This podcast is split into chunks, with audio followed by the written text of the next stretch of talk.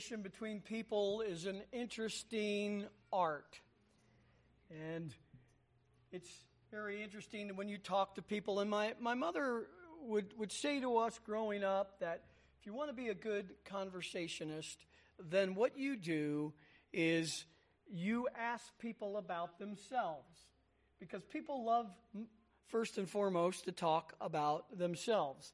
Now, in that, that's fine. It's fine to talk a little bit about yourselves. What we don't want, though, is you don't want to be the kind of person that you just hog the entire conversation, and the entire conversation is about you.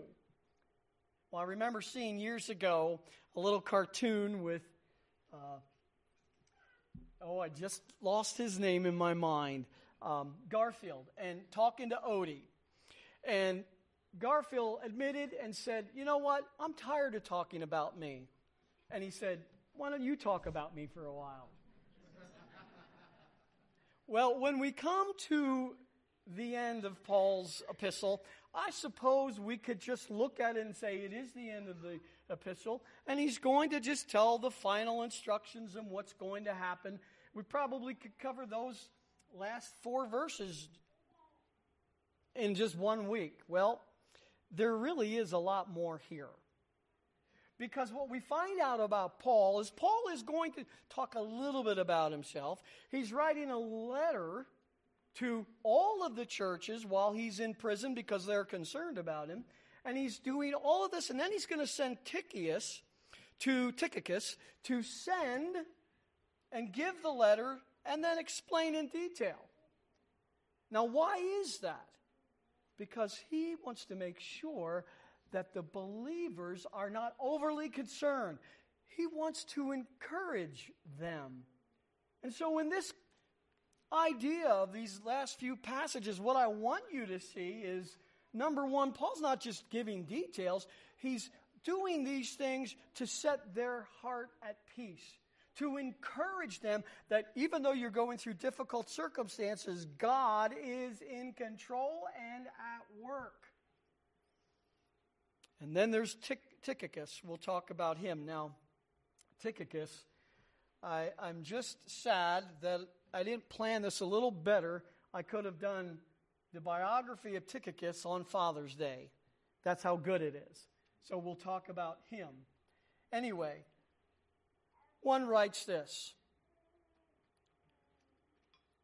Tychicus not only carried the epistle to the Ephesian believers, but he also gave a personal account of the conditions of and the prospects for the Apostle Paul. Tychicus is an example of the many faithful servants of Christ in the early church. The Apostle Paul had great confidence in him Paul wrote that he might comfort your hearts. Tychicus would allay any fears that the Ephesians might have about the condition of the Apostle Paul. The brotherly love exhibited in the early church is the undertone of all of Paul's epistles. Paul had a real concern for the brethren. So that is worthy of talking about in one sermon. So I invite you to turn now to Ephesians chapter 6, and we'll read once again verses 21 and 22. It says, But that you also may know about my circumstances, how I am doing, or as Lenski translated, how I am faring.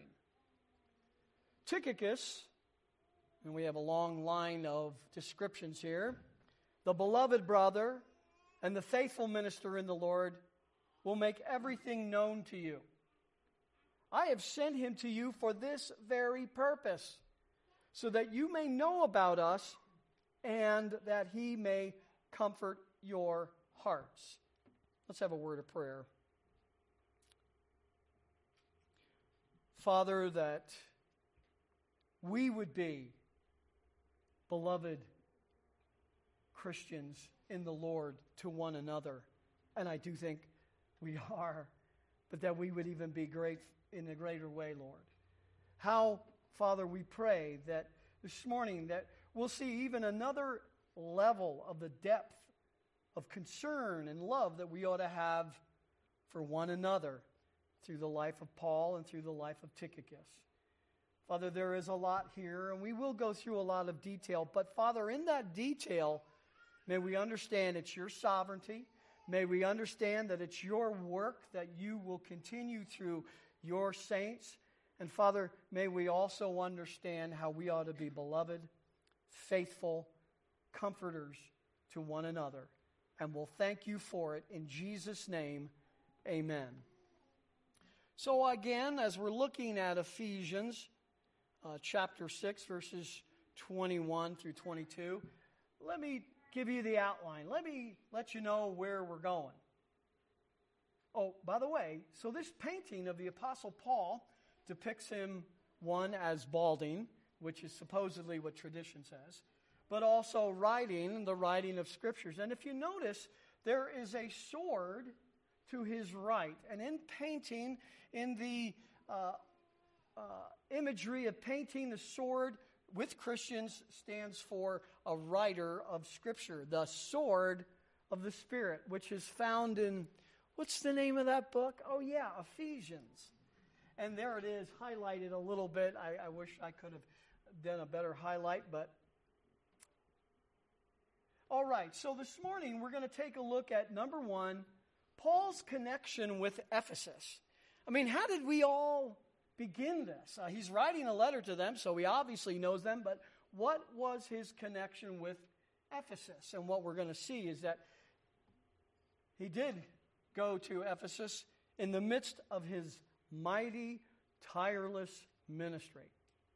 Secondly, since he's going to tell them about his circumstances, Paul is going to, we're going to talk about his circumstance of imprisonment. And we have talked about that. We know he's in prison. We know this is one of his prison epistles. But what really was the circumstances and how long was he there? And how was it that he was able to write from prison? And then we're going to see in verse 22 and a little bit of 21 Paul's communication to the churches, not just the church of Ephesus, but also Philippians, Colossians. But he's going to do it through the communication by Tychicus, who will both deliver the letter and explain and answer questions. And what we're going to finally take a look at is Tychicus himself, his biography. We're going to see Paul's comfort, that's the main idea here, through sending Tychicus. All right, so let's begin with Paul's connection with Ephesus. Well, I know we did discuss some of this in our introduction, but it does really apply at the end. And probably since the introduction wasn't preached for a long, long time, in fact, I just saw the date of it April of 21. That's when we started the book of Ephesians, but I make no apologies. In fact, it wouldn't, it would just take wouldn't even take a majority vote. It would just take a 50 50 vote, and I would preach it again. All right. Well, the, the idea here of this is we just want to get the background a little bit, and then we'll talk about his association. And it's very interesting as, as he's letting them know what his circumstances are. Well, do you know what his circumstances are? That's what we're going to take a look at. Well, first of all, let's take a look at emphasis, uh, Ephesus. Let's have an emphasis on Ephesus. And uh, Ephesus is about 50 miles south of the modern city of Izmir. That's in Turkey.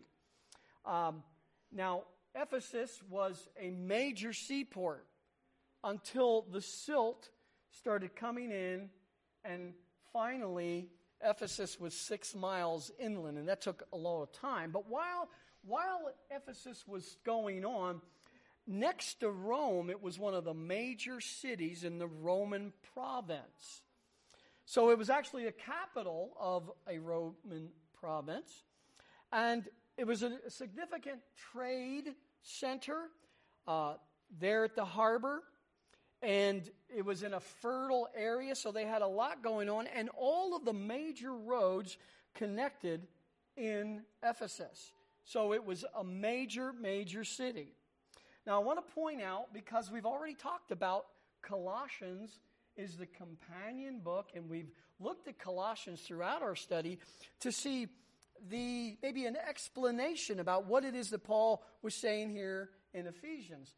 Well, there's Colossae, and Colossae was about 120 miles uh, east of Ephesus.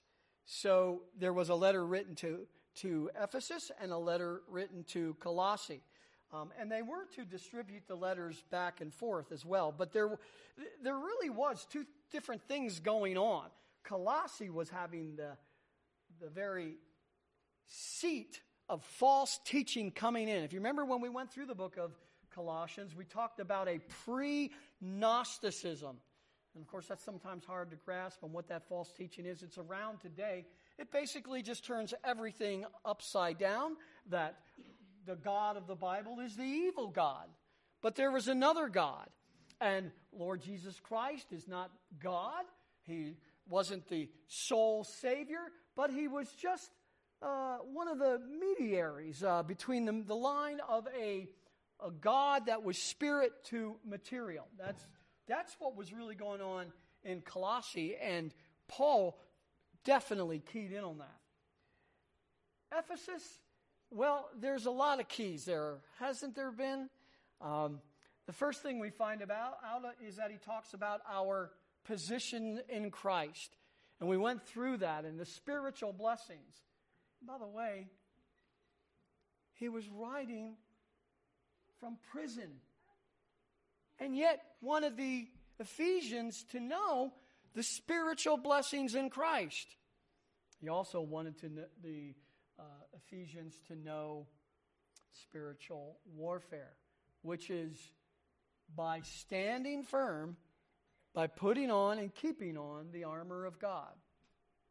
Well, one other thing, too, about Ephesus is that it is one of the churches in the book of Revelation that the Apostle John wrote to and wrote about from the Isle of Patmos. And actually, believe it or not, in the benediction next week, we're actually going to refer to that section in Revelation. But anyway, that's where that was written. And of course, there are the seven churches. Colossae is not mentioned as one of them, but Ephesus certainly is, as well as Laodicea.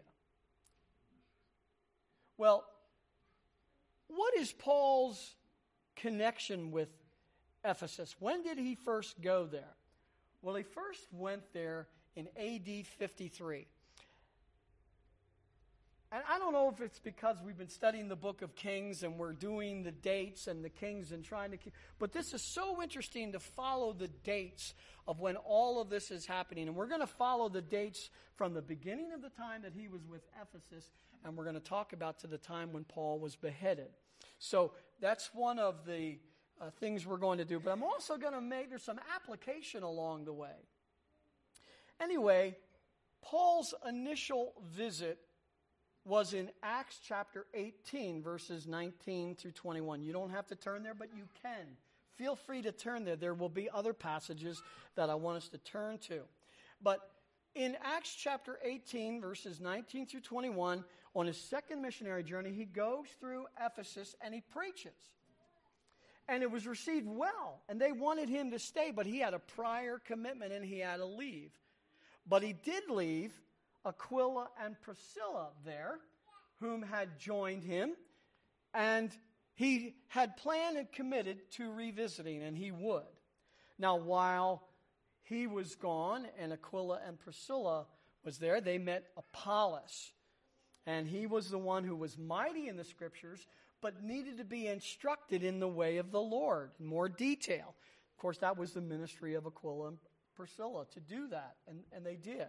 And he became a mighty teacher uh, in the church. Well, sometime between AD 54 and AD, AD 57, Paul returns. So it's closer to 54, and he's going to stay there for three years. When he said he was going to return, he meant it. And he, and he just starts a church and starts to minister, and a church is grown. And there are a lot of other things that you might remember about this in the book of Acts in chapter 19. You remember he converted some of John's disciples. They had not really known about all of these things, and so he brought them to Christ. They had the Holy Spirit. Another incident was do you remember the seven sons of Sceva? They were the ones who just were self appointed uh, people who would cast out demons until they came across a real demon. And I, I just love this so much in Acts chapter 19, verse 15. When they came across the demon, the evil spirit, the evil spirit answered and said to them, Oh, I recognize Jesus. Oh, and I know about Paul, but who are you? And it says, And the man in whom was the evil spirit leaped on them and subdued all of them and overpowered them, so that they fled out of the house naked and wounded. Well, it's interesting here, and let me just let me just connect the synapse for you. That's very interesting because in that ministry, while he's in Ephesus, there is an evil spirit who says, I know of Paul. That's spiritual warfare, beloved. They knew he was there. And he had a great work, and yet there was adversaries and there was spiritual warfare. By the way, I'm not really going to connect these verses with spiritual warfare. I think we've pretty much left that in the context, although there are some who do connect spiritual warfare with these two verses. Well, then we begin to see some other things that are happening. One of the things that was happening, you remember when they began to burn all of the occultic books. That was because Paul was in Ephesus. Now, this is who he's writing the letter to. So he was there for three years, and you can imagine how much they loved Paul. You can imagine how much Paul taught them. And you can imagine the great victories that they saw there while Paul was there. So there was the burning of these books. And there was another incident. It would be the incident that really would end up uh, concluding Paul's three years there. And this one we will take a look at in Scripture the worship of Artemis. The worship of Artemis. Well, I want to say that we're going to find out just a little bit about the background of which Paul ministered there in Ephesus. There was great things happening, but the culture was pagan and the culture was immoral.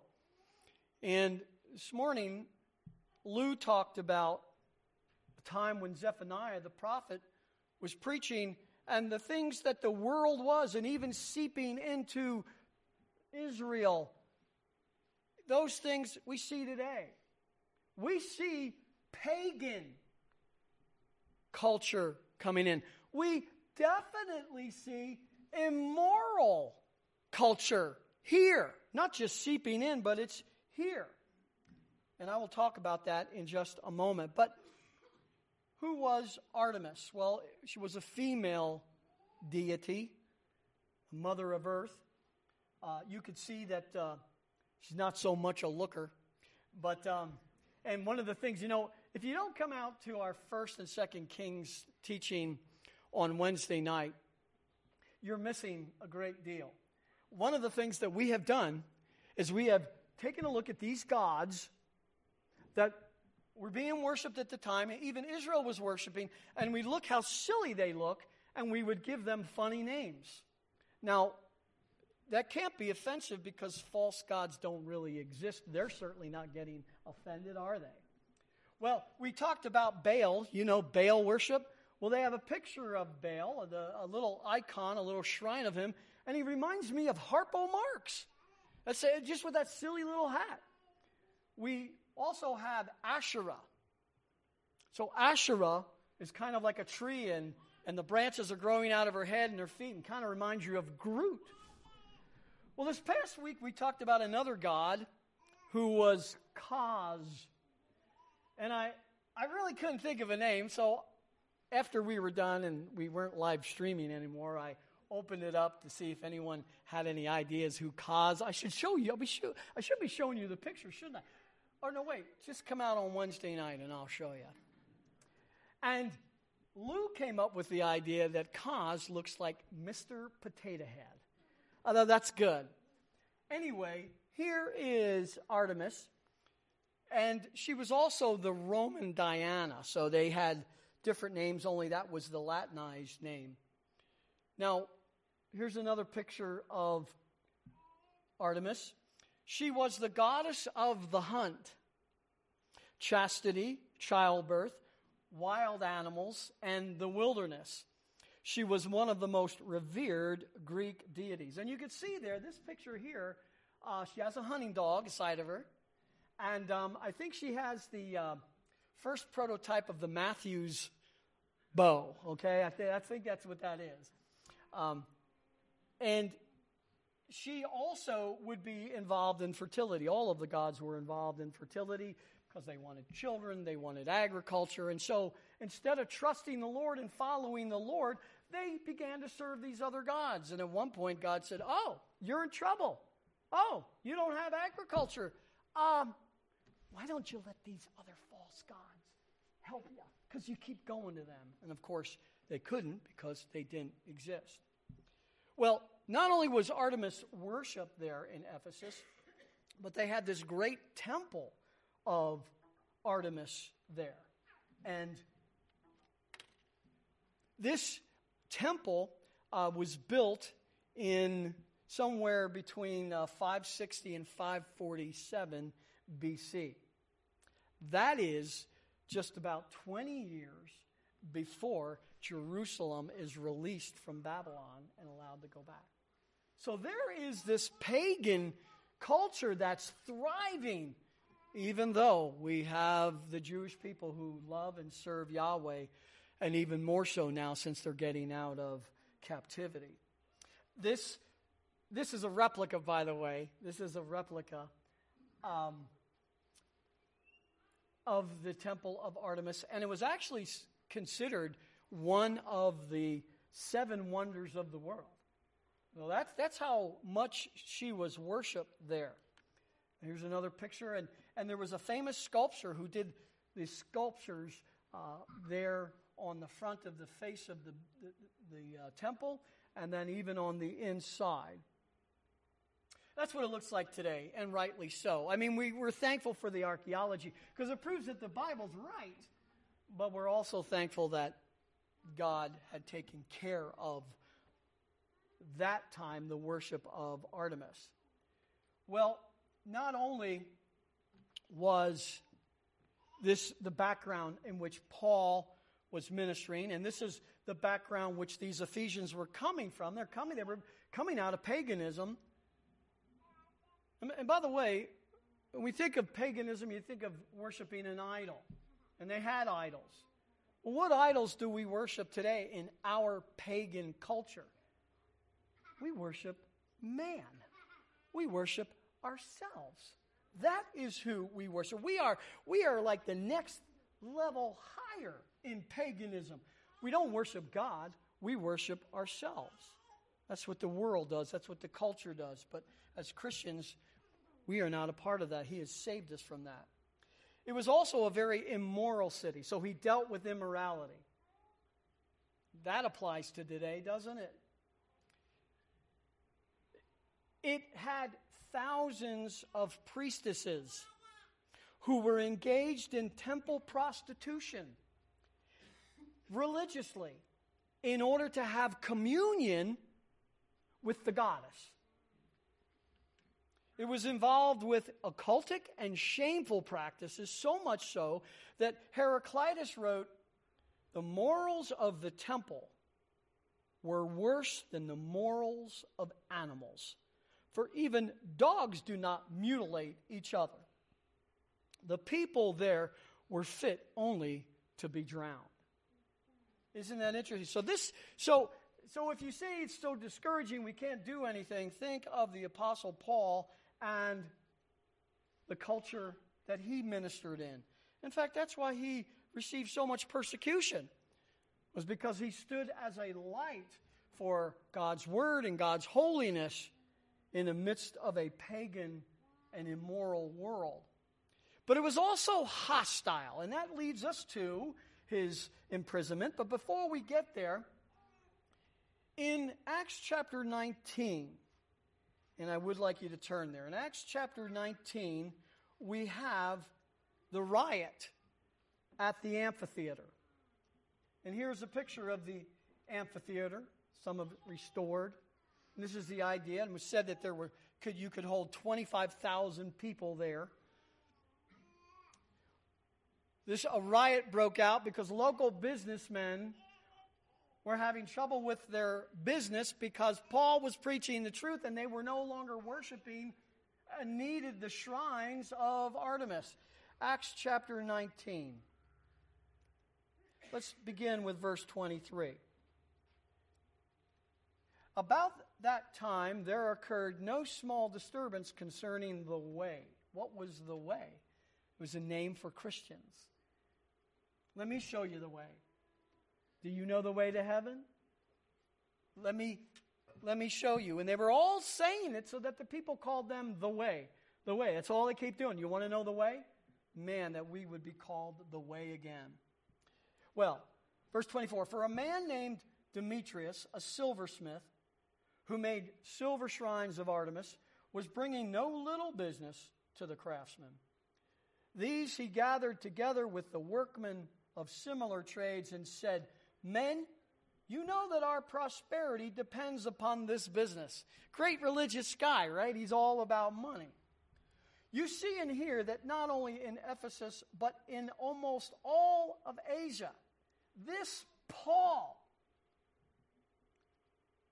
has persuaded and turned away a considerable number of people, saying that gods made with hands are no gods at all. Wow, what a breath of fresh air and a breath of logic.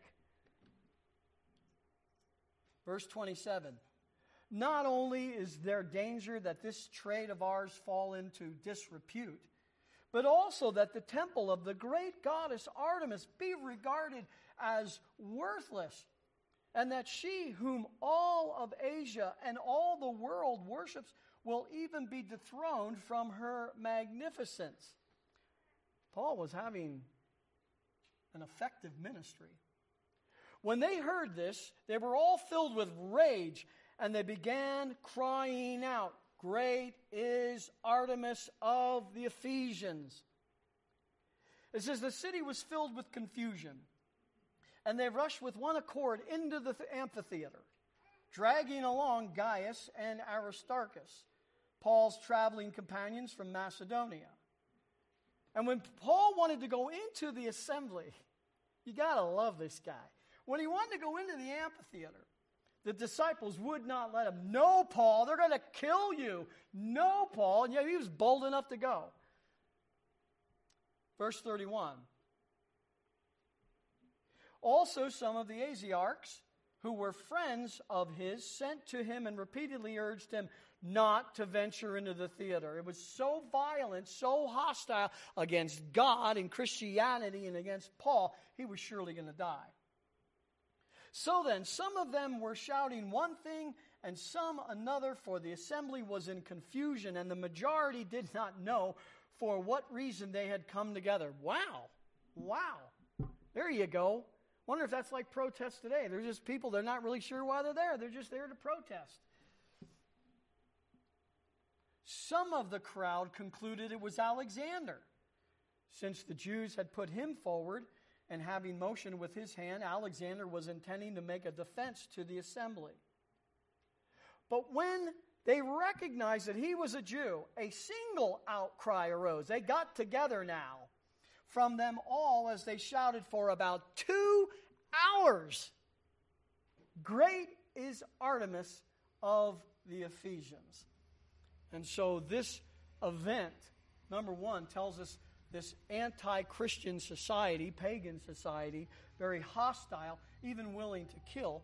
But it also shows us the atmosphere and the culture to which Paul did his tireless ministry. It did make him softer, it did make him more timid, It emboldened him. He wanted to go.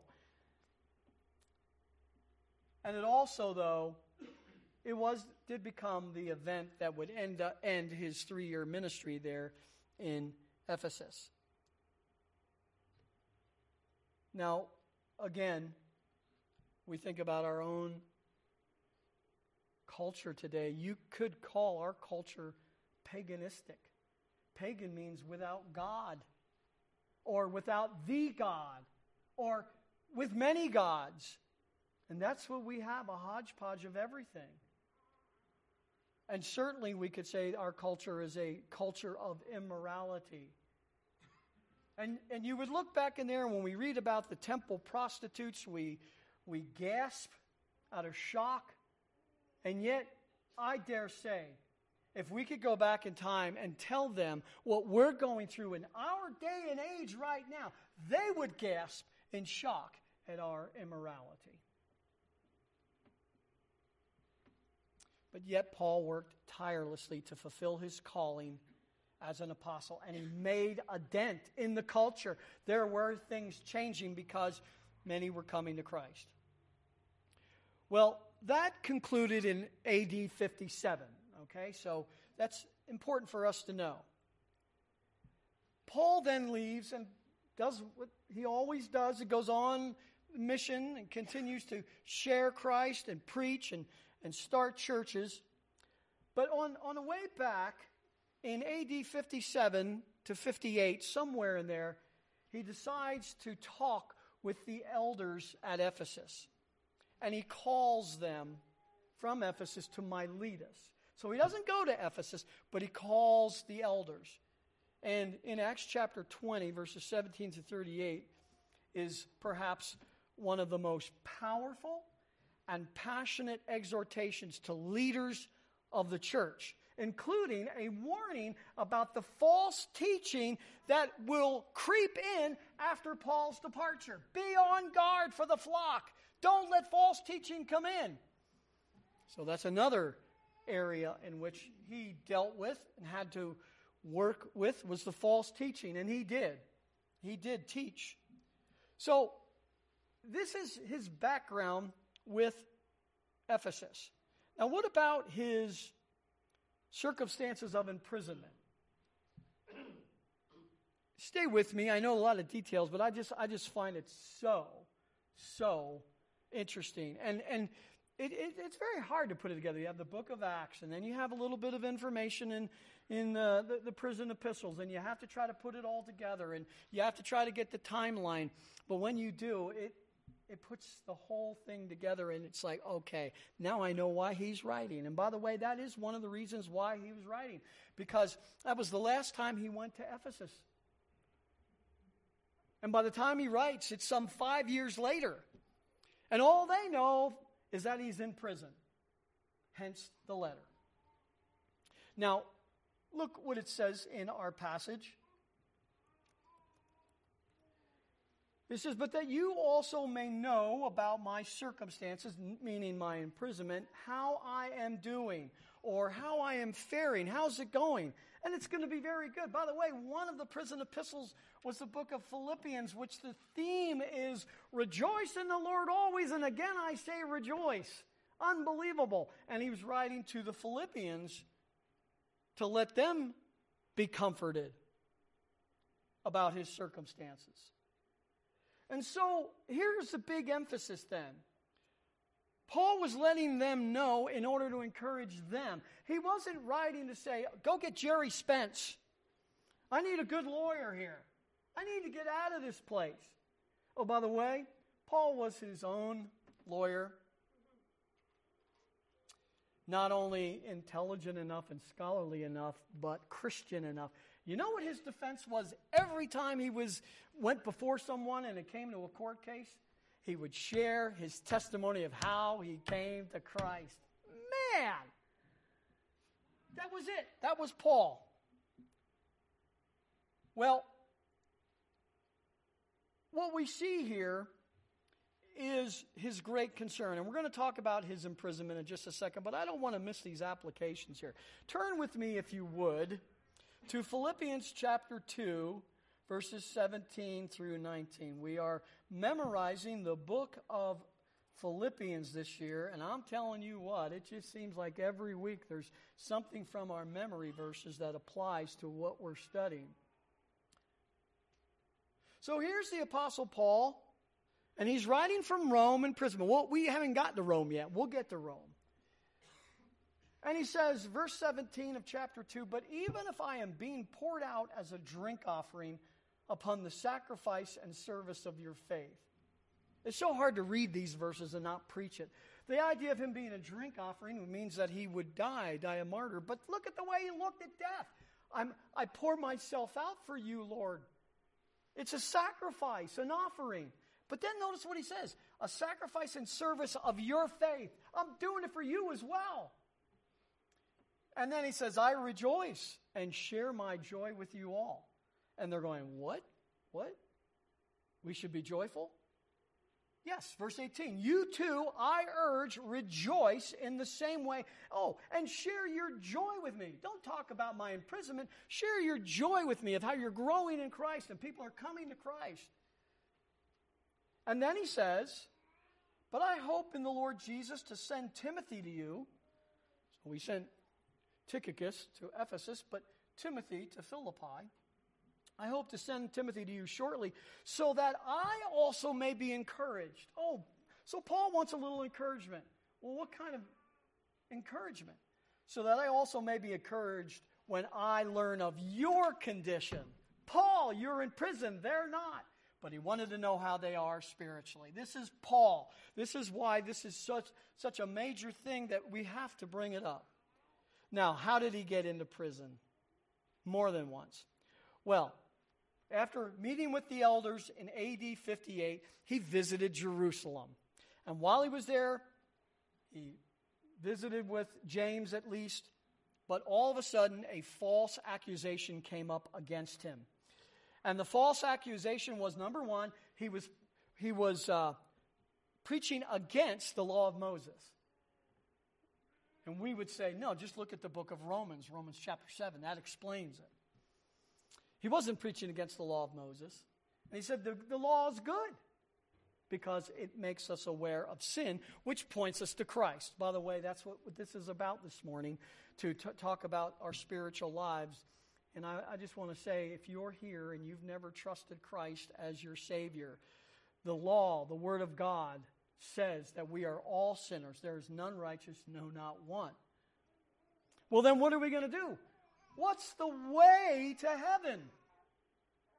By trusting the Lord Jesus Christ who died on the cross for our sins and took our punishment. That is the way. That's what Paul preached. That's what we heard when we got saved, and that's what we share when we, we share the gospel. The other thing that they were upset about Paul was that they thought he took a Gentile into the temple, which he did not.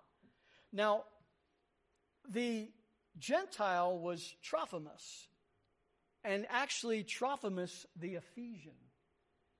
And we find out in other places that Tychicus and Trophimus were mentioned together. Maybe they were both from Ephesus. Anyway, a riot broke out, and again, they wanted to kill him. Everybody wants to kill Paul. But his life was spared by the sovereignty of God through the hand of a military commander. And so eventually, because this had to be sorted out, they moved him to Caesarea, where he would go undergo a court case. Except he sat there for two years, two years in prison, waiting for the case to be brought up.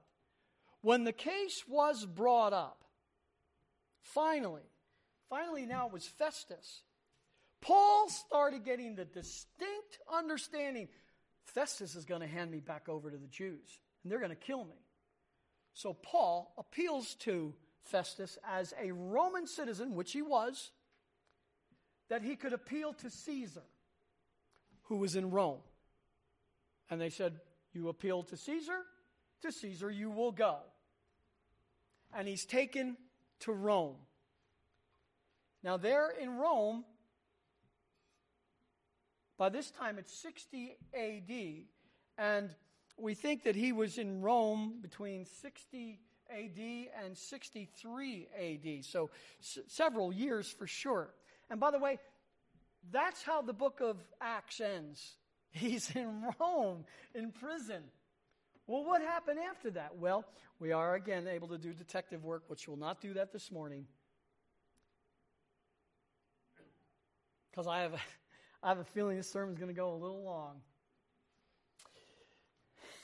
I just, I just lost everybody's attention right there. Well, after all, now look, Paul was in prison for two years. We could stand another five minutes, can't we? That's how the book of Acts ends with him in prison. But, but notice what he was doing. What do you think he was doing? He was ministering. Acts chapter 28, 30, and 31, it says he stayed two full years in his own rented quarters, attached by chains to a, a Roman guard, and was welcoming all who came to him, preaching the kingdom of God and teaching concerning the Lord Jesus Christ with all openness unhindered. And that's what we have to do, whatever situation we go through. We have to realize that God's in control. There's actually an opportunity here for ministry of some sort. Maybe the Lord needs to help us figure out where it is, but that's what it is. So, this is the circumstance. Now, again, some five years have possibly passed, and, you know, there were people going back and forth telling Ephesus about Paul, but they didn't know. They don't know what's going to happen. And he's more concerned about, I'm going to tell you what's happened, but I want you to have the right attitude. I want you to have the same attitude that I have. In fact, in Philippians chapter 2, that's what he said. Let us have the same attitude that's in Christ, which is able to take these things that happen to us and understand God's purpose in them. So he decides to send Tychicus.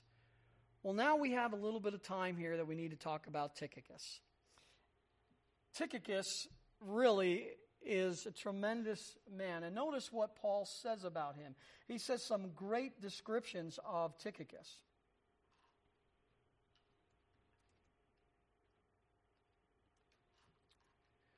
He says, but, you, but that you may know about my circumstances, how I am doing. Tychicus, the beloved brother, one, and faithful minister in the Lord, two. And then we could go to Colossians, and he calls him his fellow bondservant, three. And then I'm going to add on there that he was a comforter, because look at verse 22. I have sent him to you for this very purpose, so that you may know about us, and that he may comfort your hearts. So we are going to see several things about the apostle Paul. Go back here to his to the outline. He's going to communicate through Tychicus and he's going to comfort them through Tychicus. Now, we could go through Tychicus is times that we see him in the scripture. He's mentioned five times. We don't have the time for that. I'll just mention them quickly. We find in Acts chapter 20, verse 4, that he was one of the converts from one of the districts that Paul had just come through, and now they're following Paul, and he invited them to go with him. And one of them was Trophimus, the Ephesian. And it says Trophimus and Tychicus. So maybe they were both from Ephesus. Here's the second time we see in Scripture that he was with Paul. And the following events that are going to happen with Tychicus are the events that are in Scripture after Tychicus delivers the letter to Ephesus. We're going to see in, or we could see in Titus chapter 3, verse 2, that Titus has already been sent to Crete. Funny you mentioned Crete this morning, Lou. Has, has, already, has already been there ministering in Crete. Well, Paul wants Titus to come see him and so, who does he send in his place? Tychicus. And you would assume that he's going to stay there and teach, he's going to pastor. And then later, we find out in 2 Timothy, the very last letter, is Tychicus with him anymore? No. Paul sent him back to Ephesus. We're not sure why. Maybe sent it back to be the pastor to stay there with them. Uh, we're not really sure, but it says, I sent Tychicus to Ephesus. And by the way, uh, there is one passage I want to look at, and let's go to Colossians chapter 4, verses 7 through 9.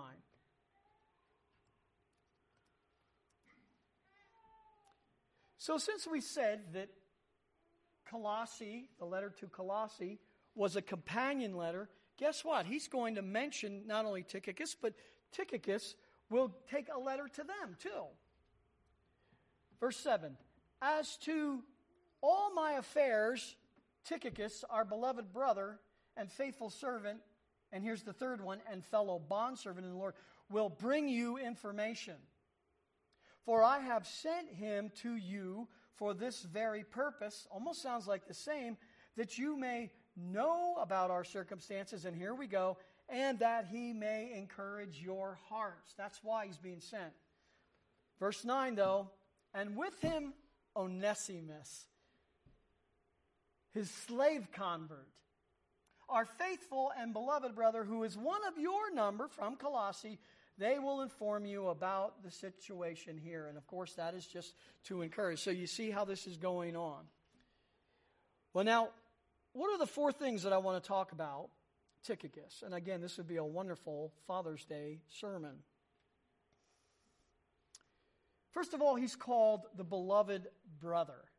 Beloved is the root agape. And he's the agape brother.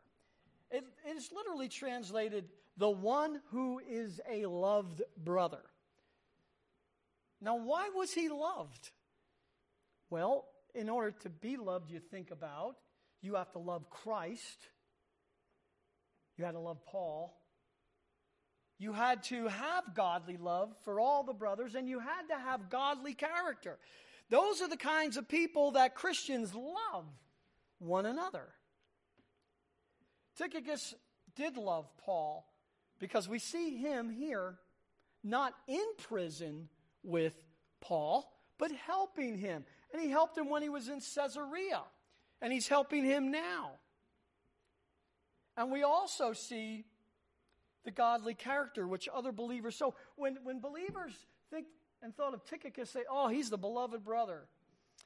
It would be wonderful if that's the way people thought about us. And, and I do think, in a general rule, that that is the way the love that we have here. I, uh, just uh, Shane was just telling me earlier that you know the body they had, the body of believers they had in California, they came here. They were only here two days. They came to this church, and instantly they felt the same love, the same brotherly love, the same teaching of the word. And by the way, that's part of the brotherly love. Is the correct teaching. Now, quickly, uh, tongue in cheek. Uh, so, David, the name David, means beloved, beloved of the Lord.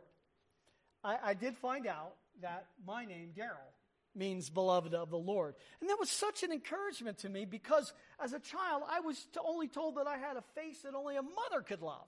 So I'm so glad to find out that beloved. By the way, my wife, her, the meaning of her name is beloved of the Lord.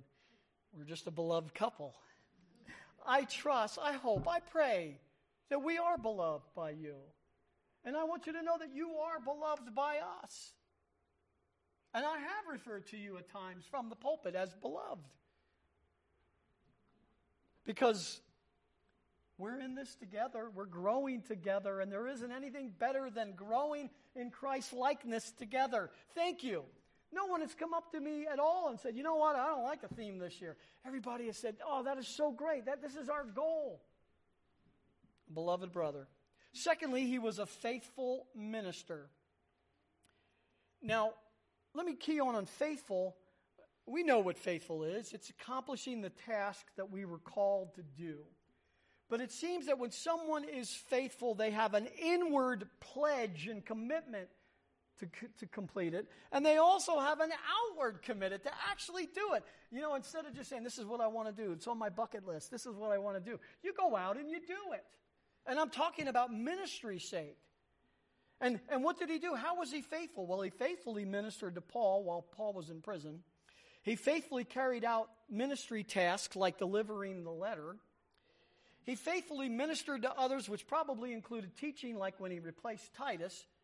And now we're finding out that he's a comforter. He's going to bring comfort. He faithfully is going to do that. Now, what does it mean that he's a minister? Well, I, th- I think this probably is a small m instead of a capital M. It's the Greek word diakonos. And diakonos originally meant to wait on tables or to be an errand runner. And I'm not saying that uh, if, you, if you work at a restaurant and you do that, that you're the lowest of lows. I'm not saying that. But it means someone who serves. That's what it means someone who serves. And this was Paul's heart. This was the Lord Jesus' heart. He did not come to be served, but to serve. And this was Paul's heart. Now, there is a, a, a capital M that the Greek word diakonos sounds like deacon, and it is. And so it would be an official in the church. It's a title and a position of office in, in the church, a, a deacon. But what does a deacon do? What does an elder do? They serve. They serve. They're both diakonos, diakonoi, because they serve. They serve the Lord Jesus Christ. And so, as we think about faithfulness for ourselves, you know, God is faithful. That's what it says in Philippians 1 6. He who began a good work in you will continue it to the day of Jesus Christ. That is faithful. Thank you, thank you, thank you that you're doing that for us, Lord. You've saved us. You're, you, you keep us. You're working in us. What a faithful God. How could we say then that we should not be faithful to Him and to the ministry? Tirelessly in the ministry. Then he's called a bondservant. Now, the meaning of bondservant centers around the Greek word not, not diakonos, but doulos. And doulos, in its original context, meant slave. Now, I know they translated it bondservant, and I know that you can get that, but John MacArthur has written a book about this and said we would do much better if we would use the word slave here. Because that's what we are. We were bought with a price. We were bought with the blood of Christ. We are His. We have no freedom of our own except what Christ tells us to do. And beloved, that is freedom. Freedom is not doing what I want to do when I want to do it. Hello, America. Freedom is the ability and the freedom to do what I ought to do by the will of God. And that's what we have. But we are his slaves. And by the way, Christ was a bondservant. Philippians 2, verse 7. But he emptied himself, taking the form of a bond slave. Go ahead, I'm happy with that translation. A, a bond doulos. It means a slave who's in bonds. We're in bonds to Christ. He is not in chains to a prisoner, uh, to, to a guard. The guard is in chains to him.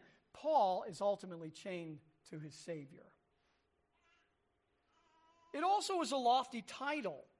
And this is, this is kind of an, an honor to Tychicus to be called a fellow bondservant.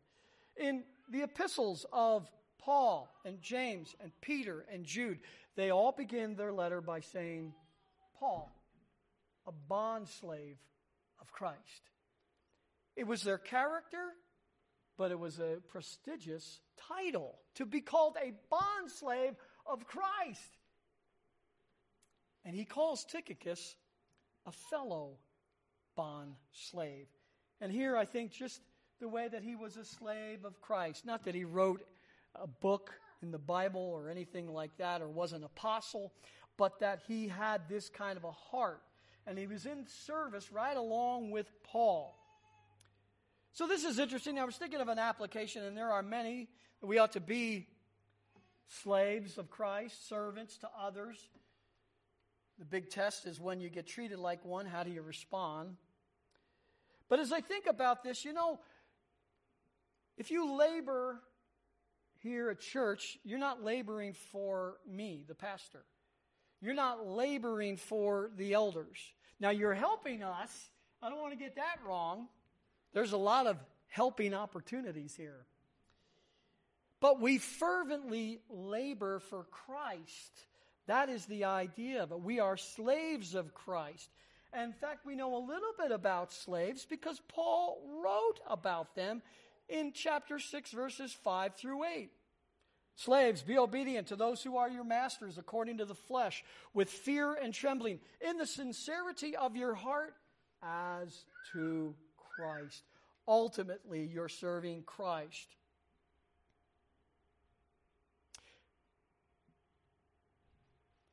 So, we see really that we ought to be bondservants. Fathers, you ought to be bondservants of Christ. You want your children to see a great example. You want your children to live for Christ. Show them a bondservant of Jesus Christ. And mothers, too. And finally, he was a comforter. As that's what it says in Ephesians, Ephesians 6:22, that he may comfort your hearts. And then in Colossians 4:8, it says that he may encourage your hearts. Well, you want to know something interesting? It's the same Greek word. He could have said, the translators could have said encourage both times, or they could have said comfort both times. But I'm kind of glad that they didn't because it brings a, across the message. He went there to encourage them in the Lord in case they were discouraged. If they were discomforted, he went to comfort them. Now, the Greek word is parakaleo. That is a word that is used of the Holy Spirit.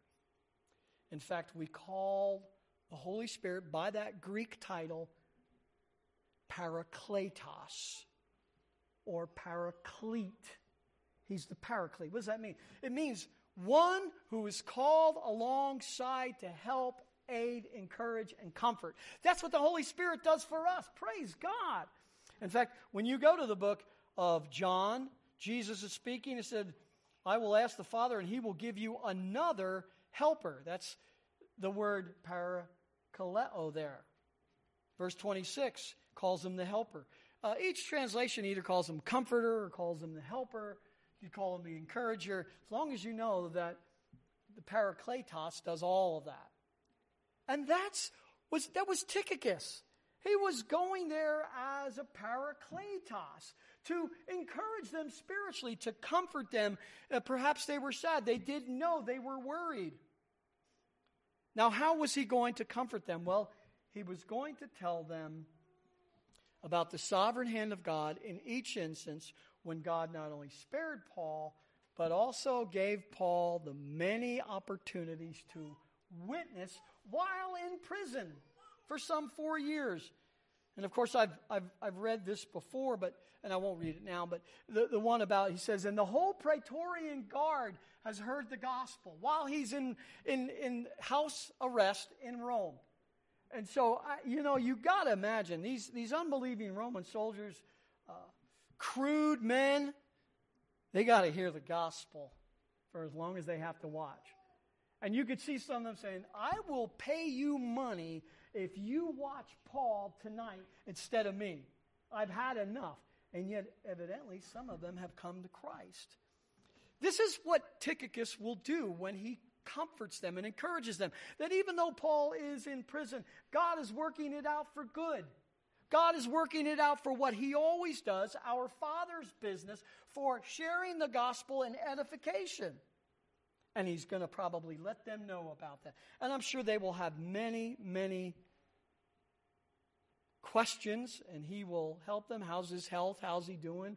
Does he need anything? Uh, let him know that we're praying for him. And, you know, Tychicus says, Well, you know, what, what can we do? He would probably say, well, You know what you could do? Rejoice. Rejoice in the Lord always. Again, I say, rejoice in the Lord always. That's what you could do because that's what he wrote in his prison letter to the Philippians.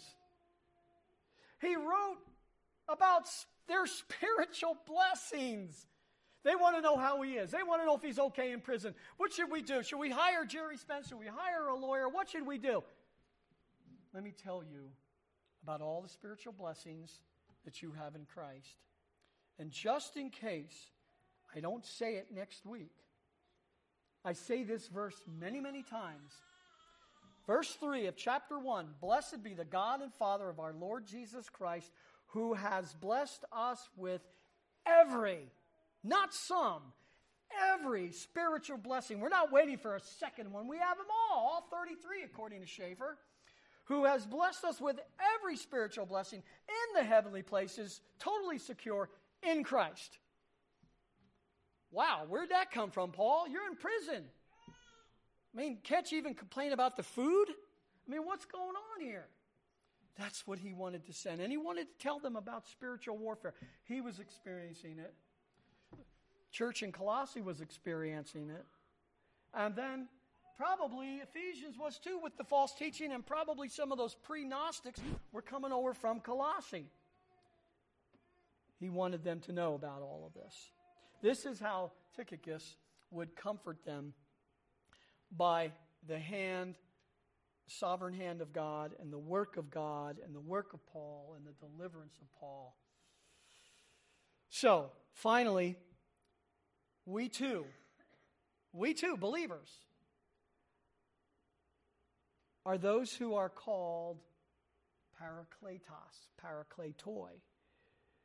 We are called alongside to encourage and comfort the brethren. We're told in the scriptures to encourage one another, and it's the same word, parakaleo. We're called alongside to comfort.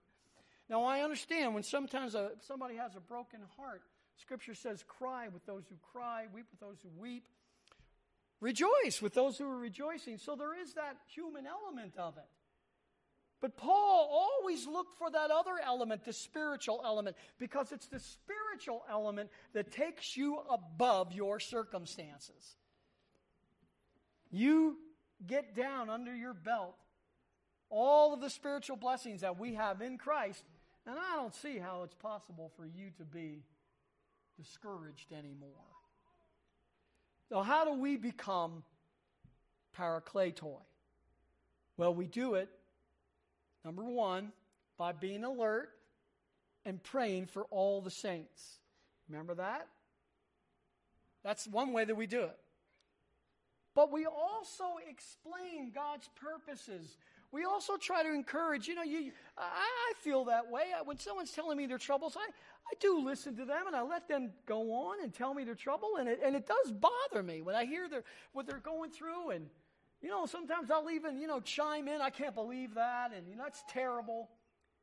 But then I like to, and I pray that I always do, I pray that I always will, I like to try to bring us both around to what's God doing in this?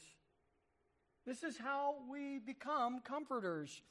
We pray for them and we explain God's purpose for their lives and circumstances from God's Word. And so this morning, from these two verses on the personal matters of Paul, I admonish us and pray to God that He would help us to be beloved saints, to be faithful ministers, to be Christ's bondservant, and to be a comforter. J. Vernon McGee and Warren Wiersbe, they have some interesting quotes Wiersbe says, We are not fighting the battle alone. So he's still including this in spiritual warfare. I'm fine with that. There are other believers who stand with us in the fight. We're not alone. And we ought to be careful to encourage one another because it is a fight. And, and there is a sense in which we do think of spiritual warfare. Paul encouraged the Ephesians through Tychicus. Tychicus was an encouragement to Paul that Paul said, Hey, why don't you go with me in the missions? Paul was going to send Tychicus to Ephesus to be an encouragement to them because he knew he can be an encouragement because he's a beloved brother. He loves God and he loves believers. Paul was not the kind of missionary who kept his affairs to himself. He wanted the people of God to know what God was doing how their prayers were being answered, and what Satan was doing to oppose the work. And we talked about that being jousted out of Ephesus. His motive was not selfish. From prison, his motive was not selfish. He was not trying to get something out of it. What an encouragement it is to be a part of the family of God in this way. Nowhere in the New Testament do we find an isolated believer. Christians are like sheep, they flock together. Among other things, sheep are not always so highly talked about. And that, that applies as well. We're, we're prone to wander. But Christians are like sheep in the sense of what? Is there one good character quality in a sheep? And you tell this to someone who's a rancher next time says, I hate sheep. You just say, well, there's one good thing about sheep. What's that? They flock together. and that reminds us of how we ought to be as believers. The church is an army, and the soldiers need to stand together and fight together and to encourage and comfort one another. Let's pray. Father, we thank you for all that's in these two verses. Thank you for the life of the Apostle Paul that shows us how it ought to be done. Was he perfect and sinless? No. Was he infallible when he wrote Scripture and when he preached? Yes. But even in the sharing of the gospel, he prayed for boldness and the right words. Father, what an example he was, and what an example Tychicus is. And not just for men, for a pre Father's Day sermon, but for all of us. We all ought to be beloved. We all ought to be faithful. We all ought to be comforters, and all ought to be bond slaves. So, Father, to be honest, there's a lot of work in sanctification for us, but we're here and we're willing. We give ourselves to you and to the Holy Spirit's ministry of making us more like Christ. And we'll thank you for it from this example from the scriptures. In Jesus' name, amen.